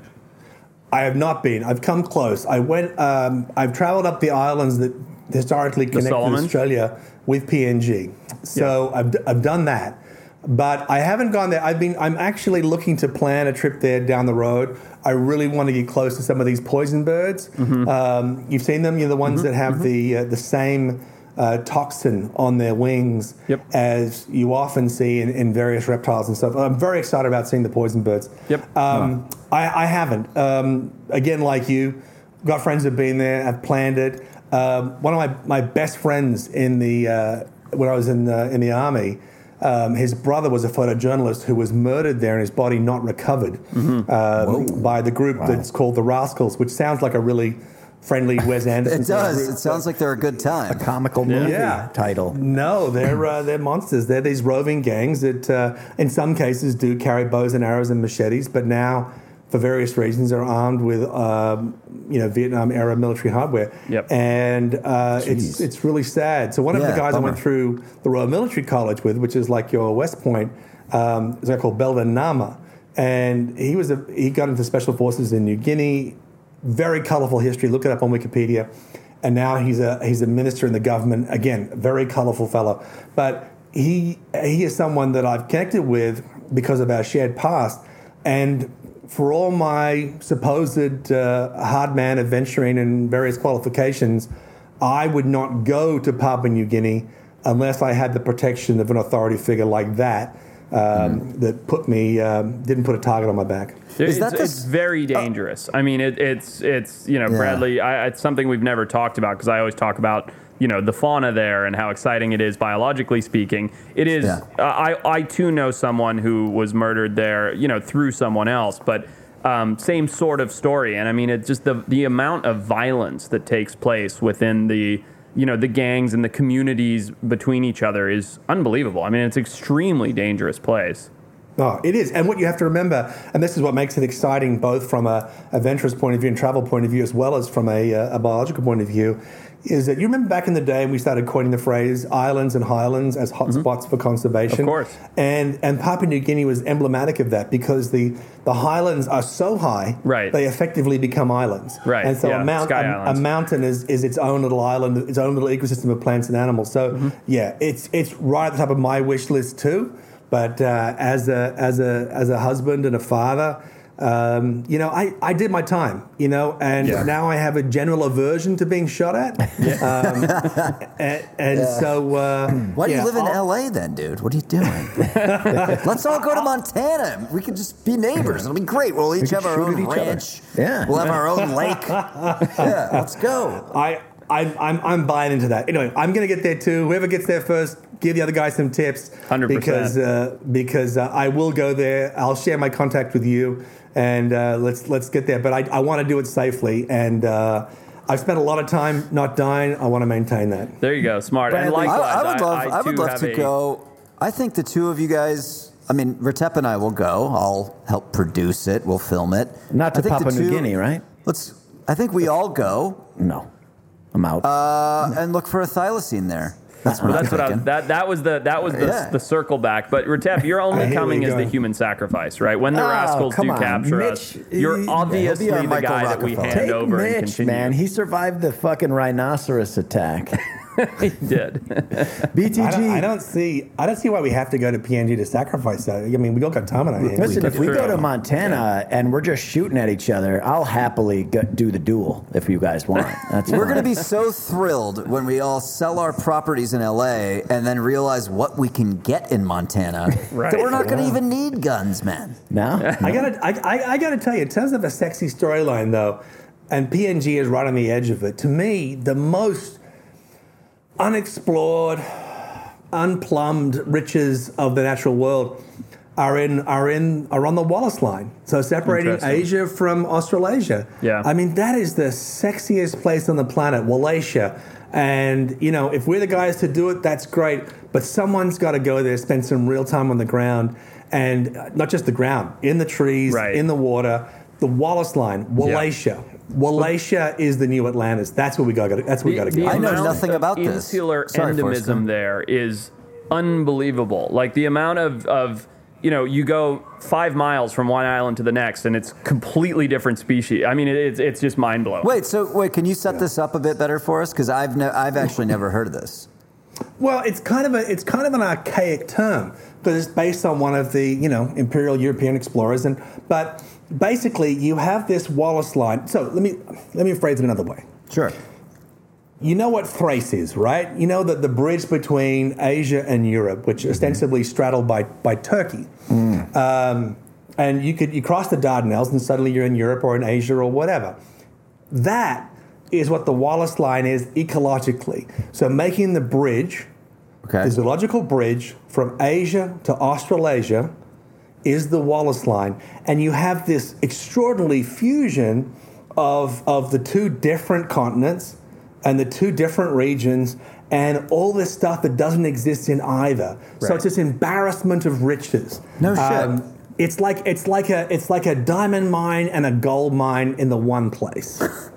And and and the reason no one it. goes there is there are very few amenities. It's largely lawless, and it's very difficult to get from one place to another. The resources are poor. Yeah. That's exactly where people like us should be going. Agreed. It's interesting to hear like things like that as a guy who lives in LA. Like people don't realize how difficult it is to get around places and logistically do things that you guys do. That's that's just super So interesting. I, I looked at doing an expedition through there, and, and the easiest r- way to get there, and Bradley, tell me if you found something s- different, is to get to Raja Ampat in Indonesia, and then take a boat from there, basically south, weaving through all the islands and et cetera, et cetera. And even that, I mean, to get to Raja Ampat, just just to get there. This is before you get a boat that's capable of you living on it for a month and traveling without any any contact or resources. Is like 70 hours. Right, you fly Right. like four different flights, then you get on a boat, then you get to Raja Ampat, where you then charter another boat that comes from likely Australia to. Jo- it's just like it's a nightmare. it is a Well, nightmare. This sounds awesome, by the way. We're definitely doing this. Yeah, and it's and you and you and you got to go heavy Yeah. because you're you're in one of the most pirate infested waters on the planet. the, the uh, most, I think. Yeah, that's why we need a guy who Great used to be in the Tasmanian Special Forces to organize a crew of stout gentlemen and females. A guy who are fucking handy cut with his the steel, underwear bro. off and met his wife. I'm just I'm just saying it's it's not a small undertaking. You want at least three boats to have backup to backup to backup, and you got to have an arm component. And it's and look, it's look we do that in Alaska all the time. You've been there, Patrick. You Yeah. know, I I never look. I I choose personally not to carry a gun, but that's for practical reasons. While I'm making notes and taking photos. I'm as I'm as likely to shoot one of my nuts off as I am to actually, to, you know, slow down a, a two thousand pound boar because I'm just you know. So I I have a a Tlingit brother who also happens to be a former airborne U.S. Army sniper. Right. I'm covered. I'm good. So I will do it in the context of protecting myself from dangerous wildlife. Obviously, it would be devastating to me if we actually had to shoot a bear. That would consider I would consider that a massive personal and professional failing. Yeah. But now we're talking about defending yourself from lawless people. And however modest our budget is, because let's be honest, wildlife television is the bottom of the barrel in terms of budgets on That's mainstream sure. American television. Yep. We are effectively billionaires compared to the people that are living there. out there. So we've got a big target. So you really have to Interesting. Share the wealth, build the relationship, and, and get that cultural protection as well as ah. arming yourself. So it's it's not a small undertaking. No, Someone's it's got to go several in there early and build those relationships, and I mm-hmm. choose Peter. Yeah, I should see. Listen, I think that's smart, man. Yeah. He's, he's Listen, charming. Look at those one to go blue eyes. Yeah, they'll love that, and they'll love my my crash Chicago uh, accent and sw- constant swearing. They'll love all As that. long as you, as long as you just don't crap on about Chicago pizzas, you'll probably do okay. Like, what the fuck is that? I, I, re- I remember when I was in uh, in Angoon. I think I told you this, DeLuca. Yeah. When I was in Angoon, the first season I was there, no one spoke to me. No one spoke to me. Right. It wasn't until the second season. Uh, they found out about my military background, and there are very there are people who believe that every young man and woman should serve in the military. Right. And suddenly I got that cultural respect, and we had the conversation. But by the time you went there, we'd been there for four or five years, and that relationship, I was adopted into the Deisheetaan clan. We had access. That's the kind of thing you have to do. Mm-hmm. Except here, the danger stakes are not giant bears; they're pirates with assault rifles. Fucking fantastic. Which scares man. me much more. I mean, I would much rather deal with the wildlife. It's predictable, you know, versus the uh, the people. Well, for I mean, for, so Bradley, I don't know if you how much how many episodes of Extinct or Alive you've watched. Uh, I assume Quite a all few, of them. quite a- Otherwise, yeah, fuck twice. off. Yeah, thank you. Yeah. uh, but so there was season two. Forrest had an idea that he really wanted to go to this particular part of the Amazon to look for uh, a, ca- a particular caiman. Rio Jesus. Apaporis caiman. Yeah, the Rio Apaporis Okay. caiman. And so we started researching it, and, and Steven the Rock Rockmail, who's our line producer who handles getting people in and out of places, uh, he's fucking great. He wears He is. Hawaiian shirts every day. Uh, he immediately keyed in on the fact that the most of the w- groups of Westerners that had recently been in there uh, had been kidnapped and held for ransom. And so, you know, I tell Forrest this is the situation, and you know, it, then over the course of six to eight months, this is what we did. We started making contacts with people, uh, meeting locals who would then go in, and you know, our dollar goes a long way in these in these areas. But we had to ultimately make the call to not send a full crew. Right? It was Right. just going to be Forrest and two other guys.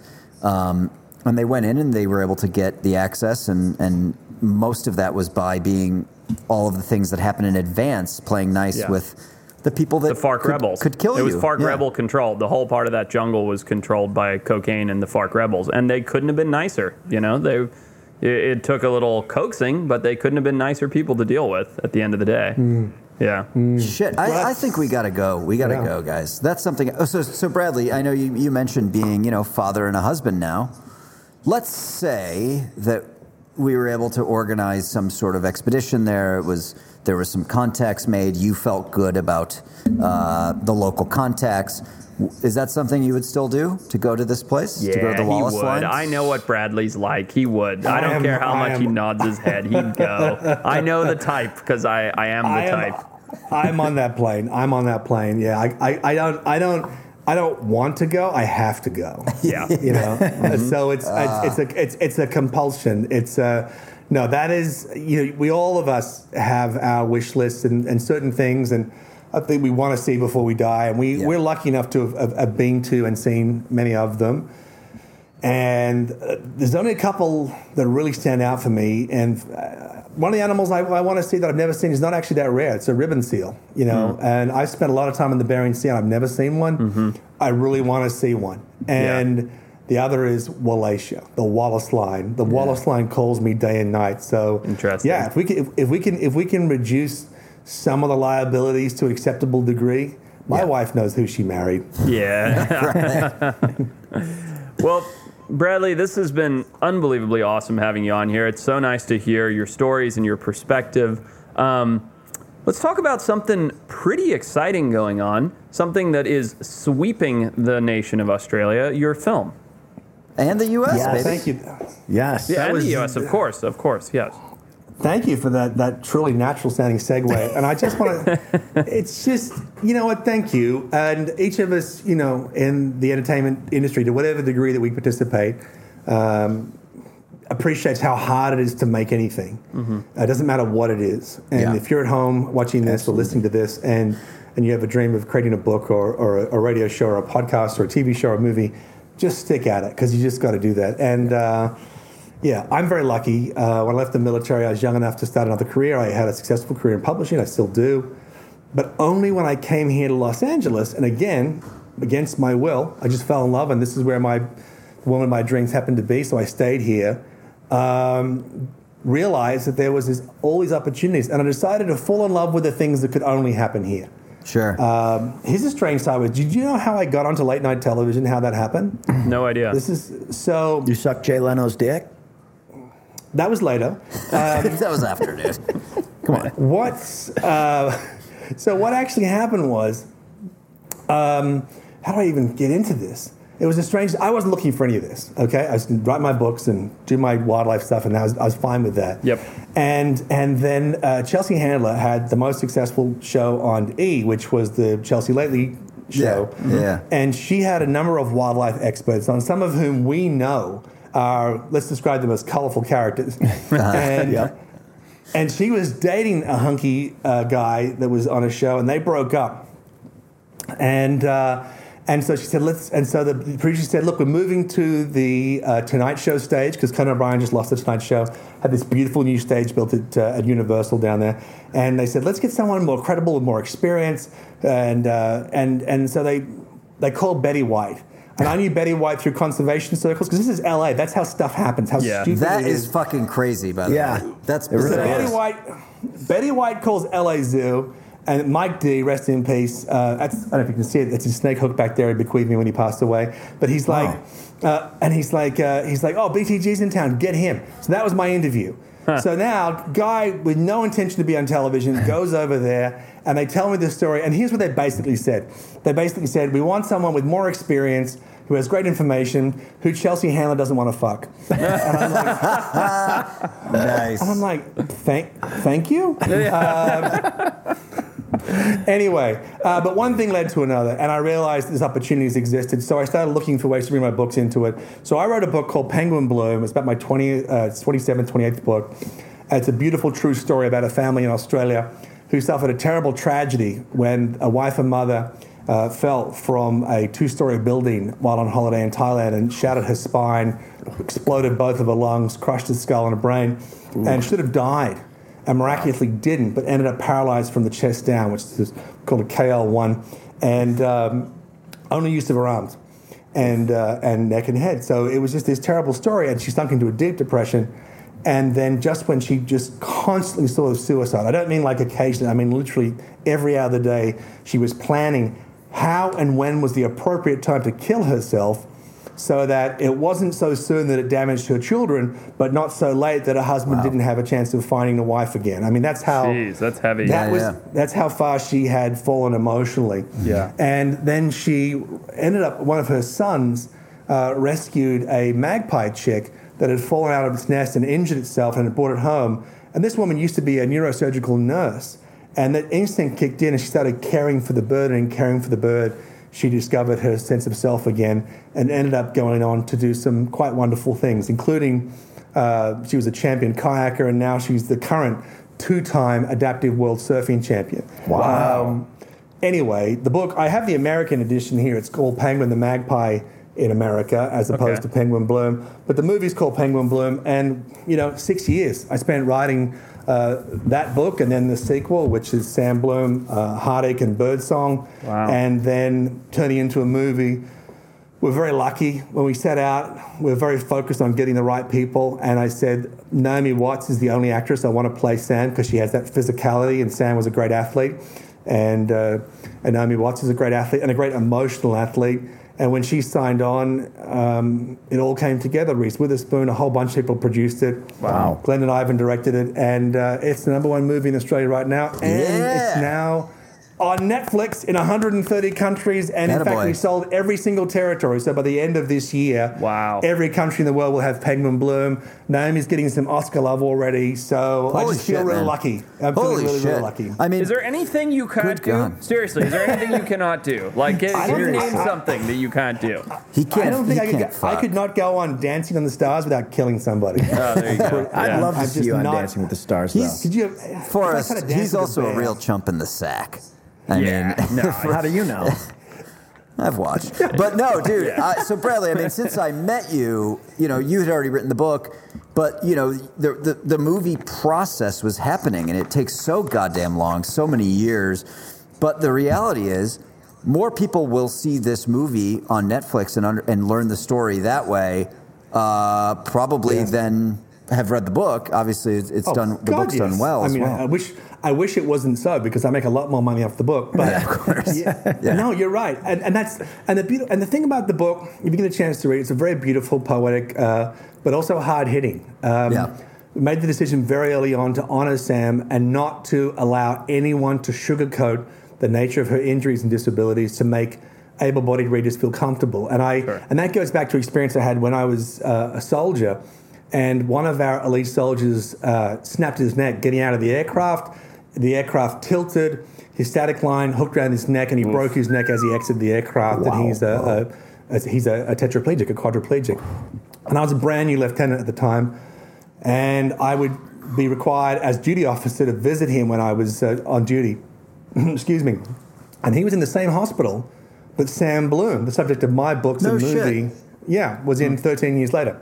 Wow. And uh, and he didn't want to talk to me, some rookie officer he didn't know, and and uh, it was a difficult time. And he came back to the regiment for a very special military parade we have on April 24th, which is called Kapyong Day. It's the anniversary of of Kapyong uh, during the Korean War in uh, in 1951, and um, he all his friends were there, and very few of them wanted to speak with him because they didn't know what to say yeah. and they're embarrassed, but also because he became a symbol, uh, a physical symbol of the fears that haunted them. That it could have been them, you know, and it could have, Wow. it could have been any any Yeah. of us. Yeah. And I remember thinking, you know, we've got to find a way to talk about these injuries because half a million young men, particularly, and women every year will suffer a spinal cord injury. And so, Wow. one of the things I'm proud of is that we've donated money from the books and the film goes into the leading spinal cord injury researchers in every in every country that we're published, and that, oh, that that's includes the. US. We're with the Christopher and Dana Reeve Foundation, and I mean, think about it. It's just nerves that have to be somehow reattached, but we haven't worked it out because the spinal Right. cord has Right. a, an insulating material to prevent, mm-hmm. for want of a better term, nerve signal leakage, Right. and so it's almost self-sealing. But we have got the talent to solve this, and I'm glad that Penguin Bloom not only is it a beautiful, uplifting story and a tearjerker. We'll need a few tissues. There'll be a lot of ugly man crying. I'm not ashamed of that. Yeah. Um, it's a beautiful story, and it's it's hopefully making a difference, and I'm very proud of it. That's awesome, great. dude. Congratulations. What a what a shitload of Thanks, work Glenn. went into something theoretically as simple as something that you click on and distract yourself from negative news for two hours. Um, but when millions of people do that, what a beautiful thing. Yeah, That's thanks, amazing. mate. I mean, and, and to have you. such an impactful message behind it, and the, the you know the kind of research that it's donating towards, it's amazing, man. Congratulations, Bradley. That's Yeah. really that's phenomenal. I'm gonna watch it tonight. I'm not just saying that. Oh yeah, I'm- we're, we're, gonna that's, go Christina and. I are going to watch it tonight. So from Bradley's very touching uh, story, and I don't mean that in, in any jokey way, Bradley. Let me segue to something purely fucking ridiculous that we like to do on this podcast. Oh yes, of course. Can I get a Of drum roll for us? I almost Can I forgot. get- It's time. Battle Royale. So this is the battle royale. It's our Brosner's favorite segment, Bradley. We're going to have you in on this. We would never, Good. never not have you in. It You'll only takes probably three and a half hours. Are you down? I got. I've, I've still got a third to go. I'm good. All right. Yeah, there you By the way, what's everyone drinking tonight? Chardonnay for Papa P. What do you guys have? Yep. Rolling Rock for. Uh, There you go. Classy. My Uh, s- Lagavulin. wow. When you beautiful. make Netflix movies, you drink strange exotic scotch. Yeah, that's that's Or snazzy. whiskey. I'm drinking African water, aka gin and tonic, as I as I usually do. Nice. Regular Is that water. it's called? I like that. Sorry. So, Bradley, here, here's what we do. Every week we do this. The Brosners love it. They then vote on iTunes or the YouTube and let us know who wins. So, Okay. Oh, I like this. I'm going to throw out a really scenario. And what we're going to do is have a, a little draft as Bradley smokes his corncob pipe for those only listening and not watching, which is the vast majority of you. Uh, so, here's the scenario. You have to build, we're going classic because we have a special guest, a good friend, an Sure, old friend. sense. I want to go classic. We're Makes sense. fighting. We are Standard fighting. Thank God. Yeah, got it. All right. got. Episode. Game of Thrones style. Each of us are going to build a battalion. Oh. Ooh, Oh, battalion. You get, okay. you get Okay. 50, 50 each of these animals. And it's going to be, we're just in four corners, an all out battle. Oh my God. And it's three. It's three picks, correct? Three picks, snake Got draft. You have to pick Yep. Okay. one mammal, Okay. Okay. one reptile, and one bird. Okay? Think about Okay. it. Do you want to pick a bird that's hmm. got big talons but can't fly? Or do you want to just pick a bird that can fly? I don't know. They have to be Sure, sure. extant. You can't pick a Haast eagle, Bradley. I know you were going to do that. I was going to go with a Haast Eagle. You son of a bitch.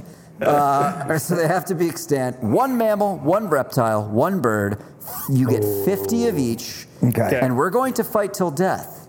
Yep. Okay. Yeah, I like that. Last man I like standing. that. Last man Yep. standing. I don't want to put Bradley on the spot since it's his first time. I'm going to put Forrest on the spot. Yeah, break break me in. You break me in. get, you get the first pick. Yeah. I'll play along. I'll play along. Okay. So we've got 50 of each. What I want, God, I gotta, I gotta take something off the table here. That's that's yeah, the smart play. that's the thing. Yeah. You got to take shit off the table in this game. Yeah, I got to take something off the table. So here's what I'm going to do 50. Well, hang on, hang on. Can I ask a question first? Yes, of course. What is the terrain upon which we're fighting? Good question. It is a. It is a. It's a basically. You know what a football field looks like. I do. Imagine four of those together. So it's a dome. Obviously, people are watching. They've paid good money for this. Flat Oh, dome. it's, it's, it's a pay per view situation. I controlled. It's a Yeah. controlled Okay. environment, it sounds It's like. controlled environment, flat, even terrain, grassy, Yeah. grassy, as Uh-huh. Forrest would say. So yeah, no, no mountains, no ice, no snow. Okay. Okay. Yeah. Okay. Yeah, Got yeah, it. yeah, yeah, yeah, Okay, go ahead. All right, 70 I- 70 I'm on the spot. I'm going to lead. I'm going to take something that I think is kind of obvious off the table early. Give give myself a little leg up. Um, you know, we've talked about this many times on air. In my opinion, there is one mammal that reigns supreme over all other mammals when it comes to fighting abilities, not necessarily size, not necessarily strength, not necessarily speed. But I'm going to go lowland gorillas straight off the table, 50 of them on my team right out of the gate. Yeah, that's smart. They're going to lead the charge, aren't they? You son of a bitch. I mean, just just tell me that. Yeah, come on, come on. So here's the thing. I quit. Can I can I give up and take my animals and go start a private preserve? Because I'm scared of that. I don't want 50 of those. Yeah, and which 50 which, of them. which lowland are you going with, Eastern or Western? well, the Eastern are slightly bigger, I believe. They- but they however, are they slightly have an bigger. easier. Uh, uh, they ha- they have a less harsh temperament, is my understanding. So it's kind of a trade-off. But um, we'll go Okay. with Eastern Eastern lowland gorillas. Okay. All right. Now I have I to like combat that. that. Big, big, aggressive, and the smallest penises relative to size of any primate. Well, I try and pick Smart. things that are similar, you know, like so that we can understand each other. All right, I Retep, since you you. don't understand snake drafts, you can't be on the end, so why don't you go next? That's fine. Uh, also, you didn't mention it was a snake draft at the beginning. My uh, my first pick is, and this is big in the news right now. A uh, army general in the U.S. just came out and said that the future is going to be devastated by swarms of drones, and it's going to be uh, devastating. So I will have a uh, a bird that flies, obviously, and it will be uh, it will be the golden eagle. Fifty golden eagles. Okay. Mm. Any We're going with thoughts a lot on? of power early. yeah, Yeah, I that's, mean, that's 50 so you- golden th- eagles. Oh, by the way, Bradley, it's assumed that these are all trained to do your bidding. Right. Sure, they Yeah, attack. right, they attack. That, that's a that's a, a very good call. I mean, you're looking at what a talent crushing power then of, of, of up to what is it like 400 psi? That's pretty something impressive. insane. I don't know, but yeah, I mean, there's not, there is no better skyborn predator than the golden eagle. Thank you. No. By the way, I'm very similar to Johnny Inches on this podcast, Bradley. I look up Bite Force PSI constantly, so I love that your head just went there. Uh, all right, Bradley, you're next. Third pick. So Forrest has the gorilla. He's got some eagles. You need a mammal, a bird, and a reptile. What do you got? Uh, I'm going to take a different direction. I'm going to with the bird. I respect the airborne uh, assault, but there's a certain level of, of, of uh, amateur that that doesn't matter to, and I'm going to go with that for my bird. I'm going to take the uh, the southern double wattled cassowary. Cassowary, smart. It's a good pick. Uh, it's Yeah, the good it's pick. the most dangerous bird in the world. It's It is. the only bird. It's the only bird with a real body count. Um, I'm the governor of, of Taronga Zoo uh, in Australia, and uh, we've only had two fatalities in the history, the 105 year history of the zoo. One was a big cat. One was a cassowary. Mm-hmm. Uh, when I was a soldier, we would do jungle warfare training uh, at a school in Tully, which is the wettest place in Australia.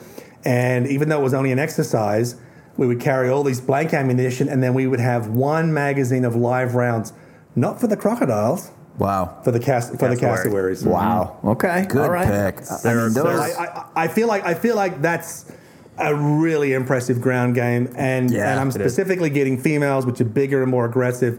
So it's it, I think we're in for a good time. yeah, wow. Sure. Jeez.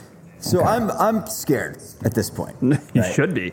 I'm on the end here, so I get two picks. So, yeah, I'm, I'm pretty fucking scared because I see those gorillas. I see 50 cassowaries. That's 100 cassowary feet that are coming at me. That's correct. Good math. and probably up to 200 feathers. I'm sure they have at least two each. So, uh, so I'm going to go with just pure size. And the way that I'm going to train this animal is that it's also going to use noise to its advantage to distract and confuse your feeble-minded cassowaries, Bradley, because I mostly just want to beat you. So I'm going to go with 50 African elephants. Ooh, good pick. interesting call. When- Interesting good once pick. they start stampeding, the sound of the rumble alone is going to confuse your animals. They're going to think it's an earthquake. Uh, they're just going to be mortified. They have Yeah. tusks. They can swing the. Look at that. You don't. You can't. You're fucked. All right. So I've already won with that pick. Um, so my next pick.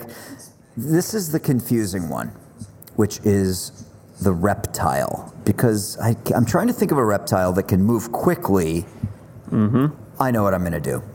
Instead of having them move quickly, I'm going to take 50 of my next choice, which is my reptile, and I'm going to have them fan out around me and just protect me. So they're not on the offensive. The elephants are doing some of that.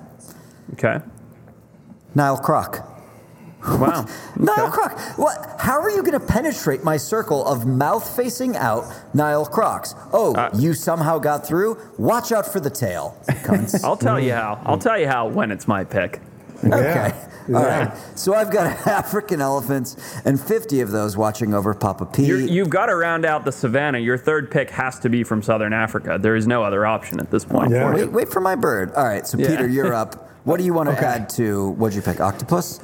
By the way, no, sorry about that. I, I could not hold it anymore. I had to take a Papa PP. So, All right. uh, sorry about that. I add? apologize. I heard everything. I'm up to snuff. And um, oh man, I got a good one for you. I'm taking another reptile off the uh, off the table here because this is obviously the hardest one to pick after Papa P takes crocodile off the Oh, table. wait, sorry, I fucked up. Bradley's up. Oh, That's my fault. Yeah, that's what I thought. fault. I was like, wait a Yeah, minute. I- I I oh my So- god! You Yeah. fuck up the So snake just draft.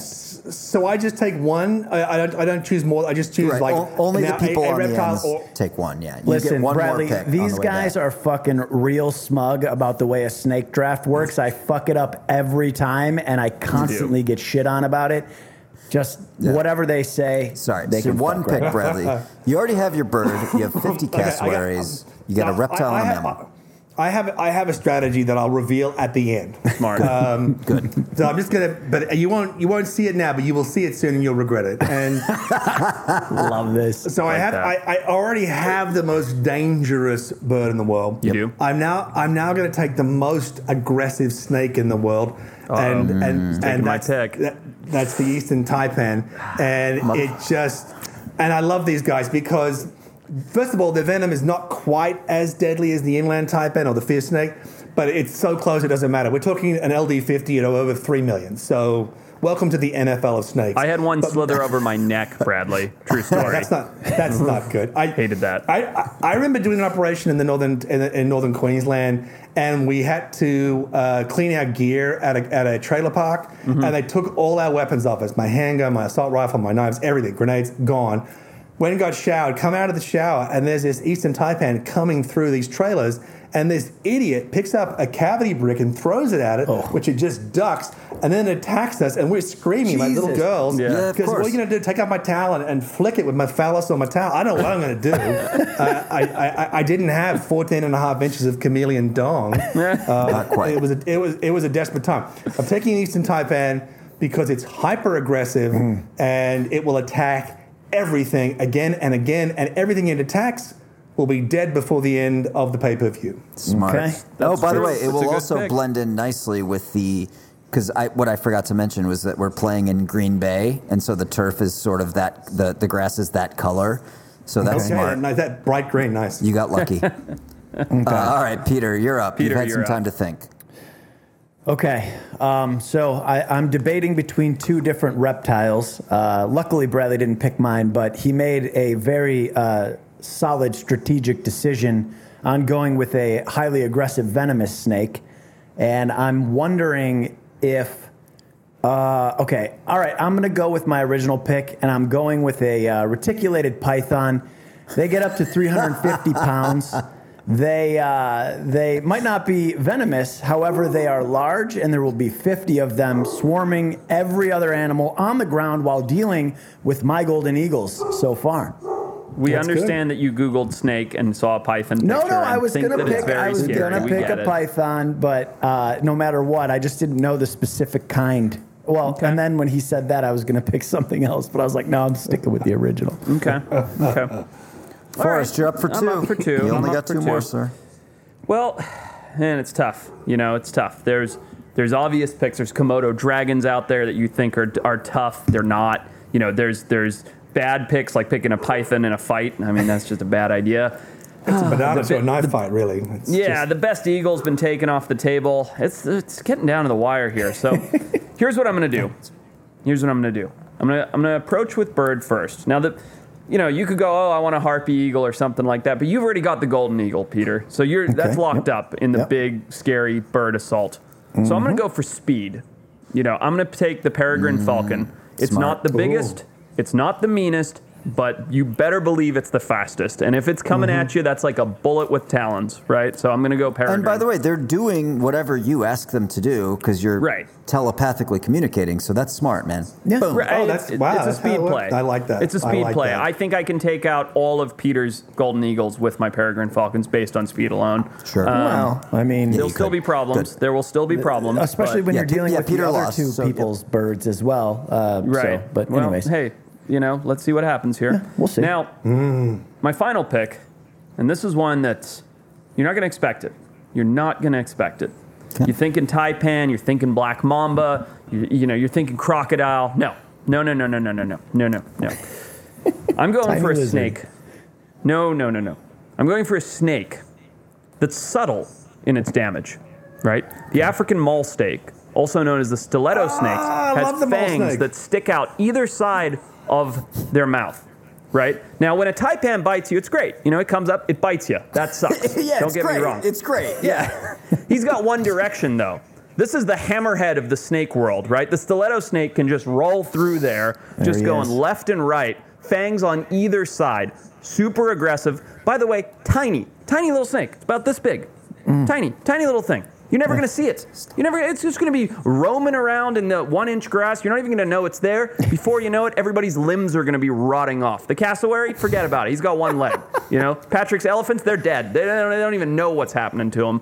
And these tiny little stiletto snakes with their funny little fangs are just killing everybody on the ground. Eh, my So golden you're- eagle- you're- eagles will be you're- you're- destroying you're- those snakes. They'll all be so you're eaten within ten minutes. You're wagering on necrosis to win this. You're, you're, that- It's a- that's, it's a that's slow how he's play. playing? It's love slow how he said subtle. It's like, no, this I is an all-out battle. How long is this event? I'm figuring like two hours max.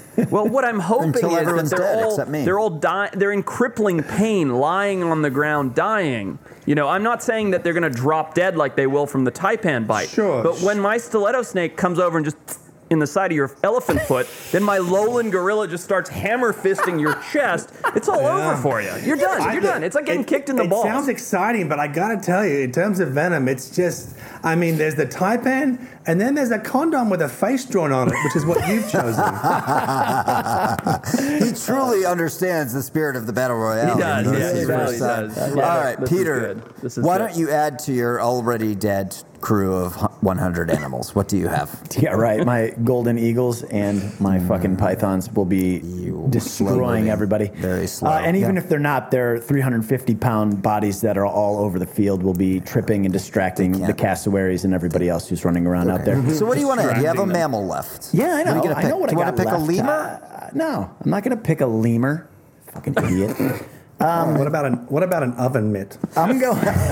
I'm going with a polar bear. 50 Oh. polar bears, 1,200 Shit. pounds, fucking vicious. And let me tell you, all they need is two hours to fuck up every last one of you motherfuckers. That's good. right.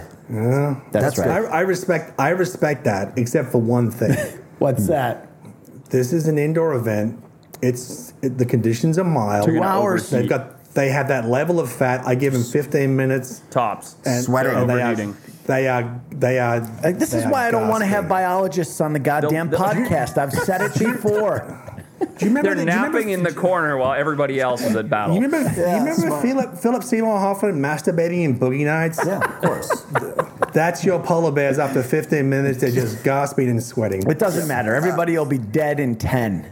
Call I like how Bradley also he really gets it because he's already just made up that it's an indoor event now, uh, which Yeah. was not previously stipulated, but it's an indoor Well, you event. did say a dome. I mean, But that is Okay. how this People- works. You just kind yeah. of decide how Yeah, you it's build your work own in your own head. Well, Yeah. that's right. It's a Yep. roller derby. All right, so Bradley, what are you going to add to your team, your crew? Oh man, it, look, there's some great choices out there and some incredibly stupid ones. But I, I, I, here's here, here's my strategy, and I, and I look at you, DeLuca, Yep. as as kind of like a guidepost of what not to do. You mm-hmm. pick it, yeah, you don't want to be a male model, you know. right? No, well, a hand model anyway. And I and I just.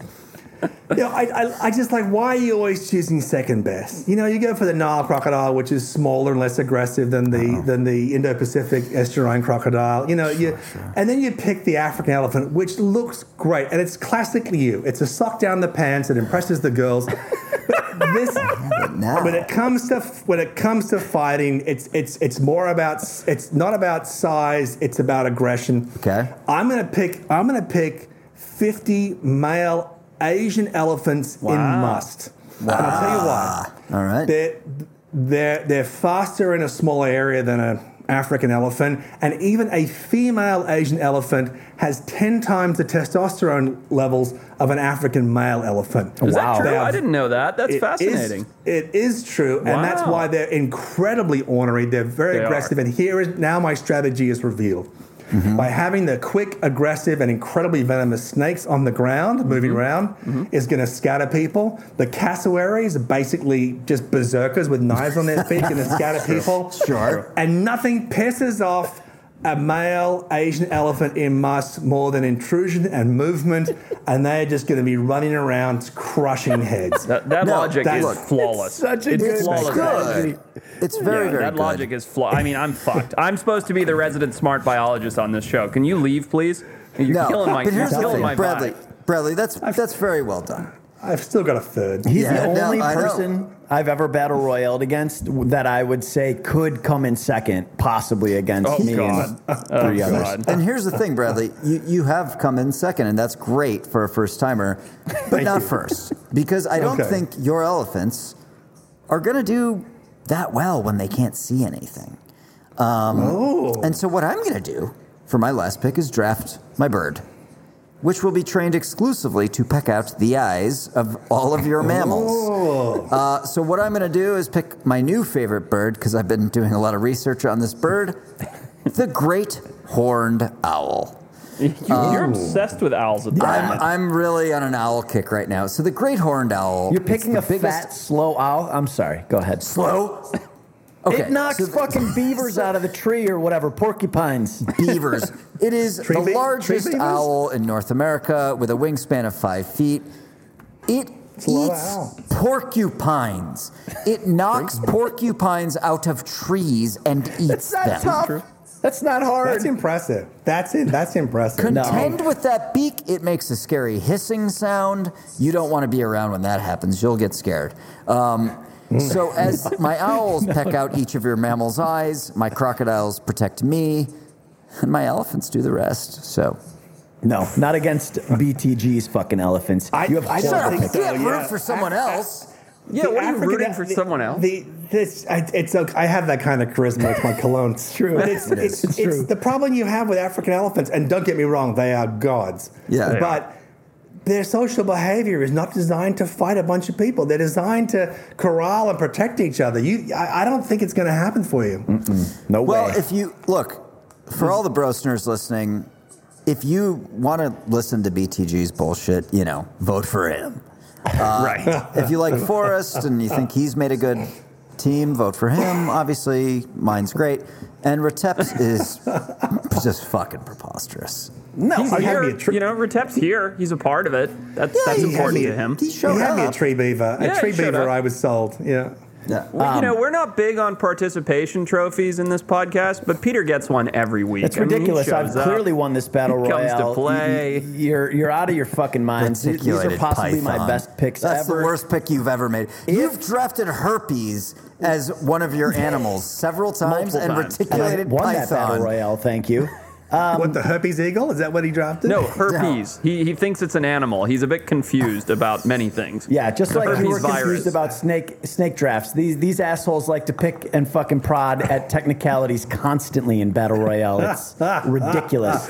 I'd never heard of Battle Royale until today, but now it's all I live for. It's fun. And by the way, how it Bradley, you did a great job. Uh, I, I will call to our many brosners to, hey, if you'd like us to have Bradley back on, tell us because I'll beg him to do it if he has Yeah, time.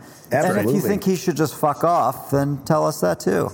That's right. I don't see why I don't see why we can't do both. But either way, if you hate him or you love him, go see Penguin Bloom. It is available, will be available in every story. country. Amazing story. It Truly is- touching. It sounds like an amazing movie, and you are an amazing fucking guy, and you have some great stories, and I've really enjoyed and by the way, this. we haven't even talked about your time as an astronaut in Russia, which is, Mm. I'm not lying about. That's real. So we have to have you back on, mate. we have to. Well, There's no I choice. can I can I give you I give you the short version. Vomiting in helmets. of course. Well, we want the long version, so we'll try and we'll, we'll beg him to come back on. I can promise you that. well, can I just say, it's an absolute joy to be part of this. I'm so glad you called DeLuca. It's been far too long. We used I to know. catch up for breakfast every now and then, and the pandemic, unfortunately, has driven Yeah. the tyranny of distance between friends and colleagues. And so I, I came on this just to catch up with you and hang some shit.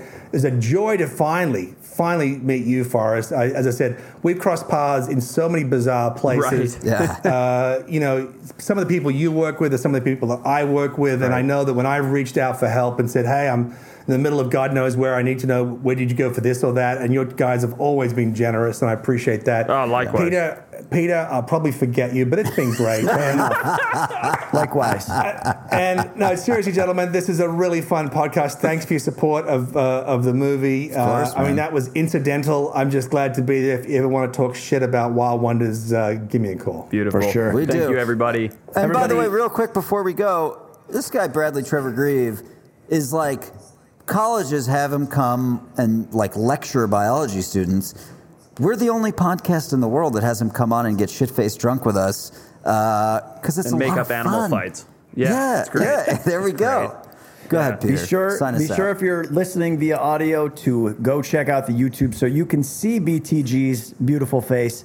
Uh, you don't want to look at anybody else on this podcast. Wild Times, thewildtimespodcast.com backslash info for all the links to listen everywhere. BTG, love you. Hate Oh. you other two idiots. Hey, real off. quick, uh, for all the people listening on iTunes, come uh, check out the YouTube for the daily videos. This week, we will announce the winners of the electric sunglasses and uh, the Wild Time shirt. So those will only be announced on the daily videos on the YouTube. So come check that out uh, and uh, get your fucking two hundred dollars sunglasses that uh, Forrest sponsor hooked us up with. Nice. Worthwhile. Yeah. Good night, everybody. Good night. Good night.